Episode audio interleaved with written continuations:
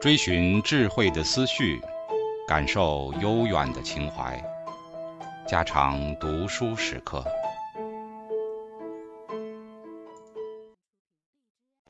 警告：慎入，非专业朗读，听后可能出现且不仅限于挺尸等严重不适，另切勿洗耳，以免污染水源。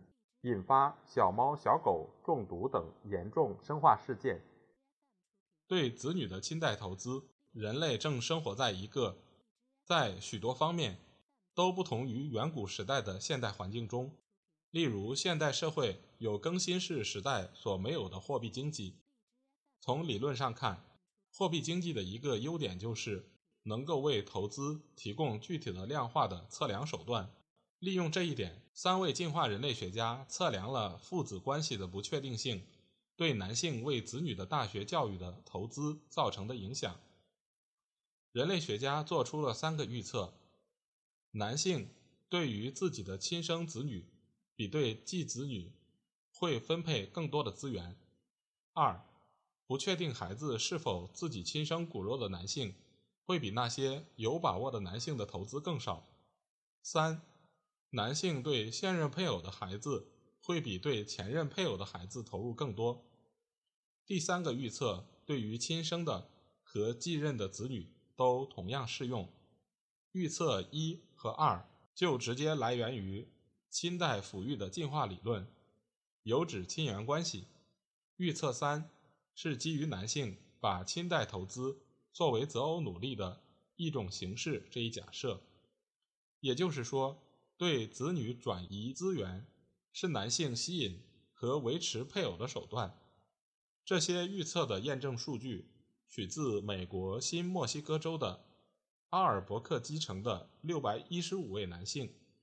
这些男性共生养了一千二百四十六个孩子，其中有一千一百五十八名亲生子女和八十八名继任子女。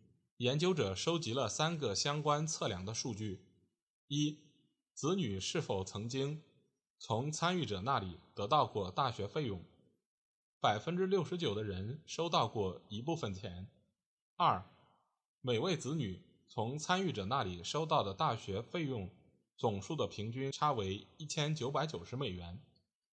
平均而言，每个子女从他们那里能获得一万三千一百八十美元。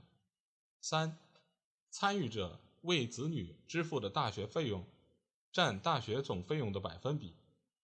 平均而言，参与者支付的费用占大学费的百分之四十四。该结论有力地支持了三种预测：孩子是参与者的亲生子女还是继任子女，有很大的差别。与继任子女相比较，亲生子女从参与者那里。获得大学费用的可能性是他们的五点五倍左右。亲生子女获得的平均大学费用比他们多出一万五千五百美元，约占百分之六十五。预测一，比起对继任子女，男性会给亲生子女分配更多的资源，得到了有力的支持。第二个预测是关于男性对其父亲身份的。确信度的影响的。该调查为男性列出了每一个他们认为有责任的怀孕事件。接下来询问他们是否确信自己就是孩子的生父。如果男性确信自己不是，或者不确定自己是否是孩子的生父，他们就被归为对父亲身份确信度较低的那一类。在这一类父亲的孩子中。只有百分之十三的人可能收到大学费用，即使获得大学费用的机会相等，这些孩子也比那些确信自己身份的父亲的孩子收到的费用要少整整两万八千四百美元。预测二也就此得到了验证。第三个预测，男性对现任配偶的子女比对前任配偶的子女的投入要更多。不管谁是他们的亲生父母，也同样得到了有力的支持。如果一个孩子的母亲是参与者的现任配偶，他此时获得大学费用资助的机会是参与者前任配偶孩子的三倍左右。即使获得资助的机会相等，亲生父母在一起的孩子也将多得到一万四千九百美元。当参与者和孩子的母亲还是夫妇时，他们的孩子得到的大学费用将比其他孩子多出百分之五十三。研究表明，即使孩子是继任子女，男性也会投入更多。这可以看成是和孩子母亲的配偶关系的函数。该事实支持了男性的亲代投资是用于择偶努力，而不是严格意义上的亲代努力这一假设。在南非好望角镇对其中学生进行的男性投资调查，也发现了类似的效应。如果中学生是亲生的而不是寄养的，那么这位父亲就会为他投入更多的金钱，买更多的衣物，花费更多的时间，而且更多的帮助他做功课。科萨男性也会为继子们做出一些投资。研究者把这解释为择偶努力的一种形式。进化人类学家还发现，在坦桑尼亚的哈扎人地区。继父总是比生父投入的少。的确，研究中还发现，没有一个继父会和继子直接玩耍。当问及继父的感觉时，他们承认和继子在一起时的积极情绪不如跟亲生子女在一起的时候强烈。总之，和子女的亲缘关系是男性对子女投入资金的有效预测指标。男性对亲生子女的投资要比对继任子女的多。当他们确认自己是孩子的生父时，也会投资更多。没有双亲照管的儿童遭遇的虐待和其他危险。亲代投资可以看成是一个连续体，该连续体的一端是极度的自我牺牲，父母为孩子尽其所有，为抢救孩子，甚至连生命都在所不惜。连续体的另一端是折磨孩子的事件，例如虐待儿童。这一类的极端例子就是杀死婴孩。这是对亲代抚育的一种相反的测定，即作为对亲代抚育的极端相反的评估。内涵适应性理论告诉我们，和孩子的亲缘关系可以作为杀婴行为的预测指标。一个成人和孩子的亲缘关系越远，他杀死孩子的可能性就越高。该预测已经得到了验证。同类研究中最有影响的是 Daily 和 Wilson 进行的，他们调查了美国汉密尔顿、安大略湖地区和加拿大的841个子女年龄在17岁或更小的家庭，以及来自。某一儿童福利院的九十九名被虐待儿童，大多数年幼的小孩都和双亲住在一起，因此儿童被继父母或双亲虐待的比率必须用比例的形式加以矫正，使用诸如人口中每一千个儿童中的受害人数的统一指标。这些数据表明，那些和一个是亲生父母。另一个是继任父母一起生活的孩子，其被身体虐待的可能性是那些和亲生父母住在一起的孩子的近四十倍。当贫穷和社会经济地位等因素得以控制后，危险系数更高。尽管低收入家庭中虐童事件的发生率的确更高，但研究者发现，在不同的社会经济地位中，有继父或继母的家庭。其虐童事件的发生率都大约相等。心理学家得出结论：继父继母本身仍然是儿童虐待的一个业已确定的最危险的因素。当然，有人会声称这个结论是显而易见的，或是任何人都能预料的。但事实上，此前的该类研究都没能把继父继母。确认为儿童虐待的危险因素，直到 Daily 和 Wilson 利用进化的视角才提出了这个因素与后代的亲缘关系和儿童谋杀事件成函数关系。一九九二年，两岁的 Scott M 因严重内伤死于蒙特利尔医院，伤势是由一处或多处腹部重击导致。在这起杀人案件中，孩子母亲二十四岁的同居男友受到指控。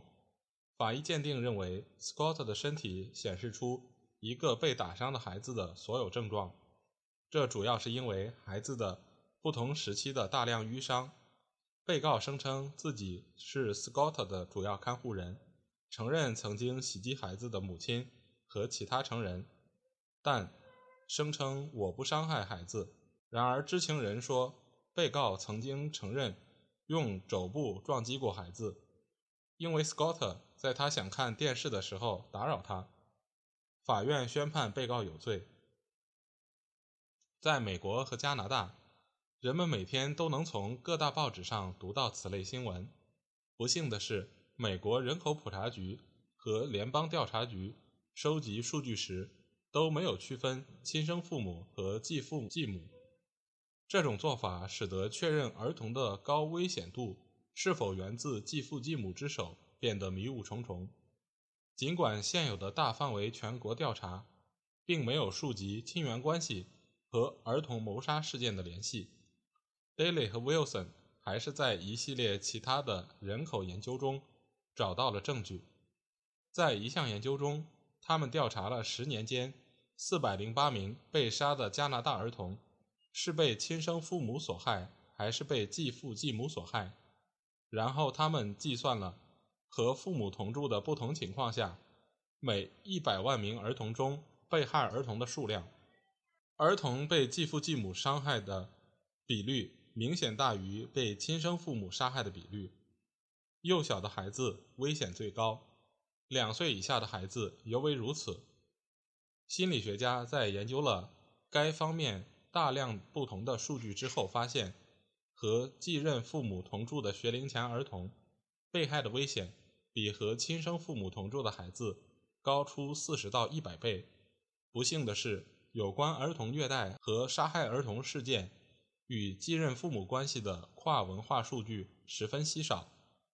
心理学家列举了来自人类关系地区档案中的人种志的一些证据，不过这些证据几乎都不是系统性的，而且人种志被收集时也没有特别集中于儿童虐待、杀童事件或者继任父母，因此这些资料务必谨慎对待。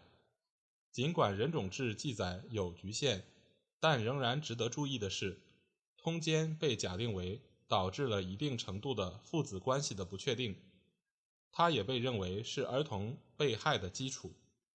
记载中的三十九种社会中，有十五种提到了杀婴现象。有三种宗族型社会中的男性说，如果孩子表现出了某种身体特征，令他怀疑自己父亲身份的话。他会坚持杀死这个孩子。最后，在大洋洲的 Tikopia 和委内瑞拉的亚诺马马族的男子报告说，如果要和一名已经和其他男性生有子女的女性结婚，他们会要求杀死其前任丈夫的孩子，这是结婚的一个条件。亲缘关系是亲代投资和儿童虐待的一个有效的预测指标。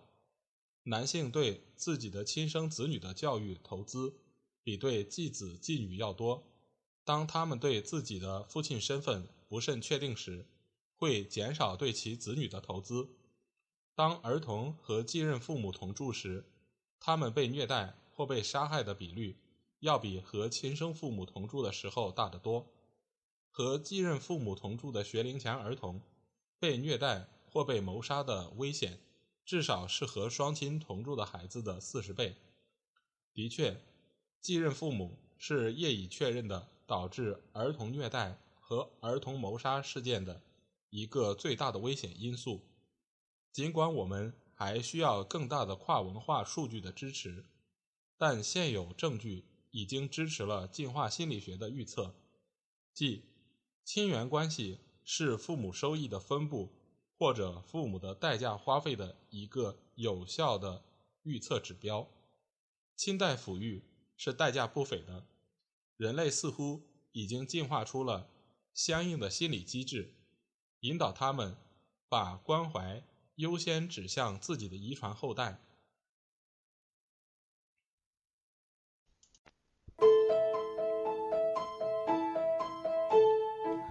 家常读书制作感谢您的收听。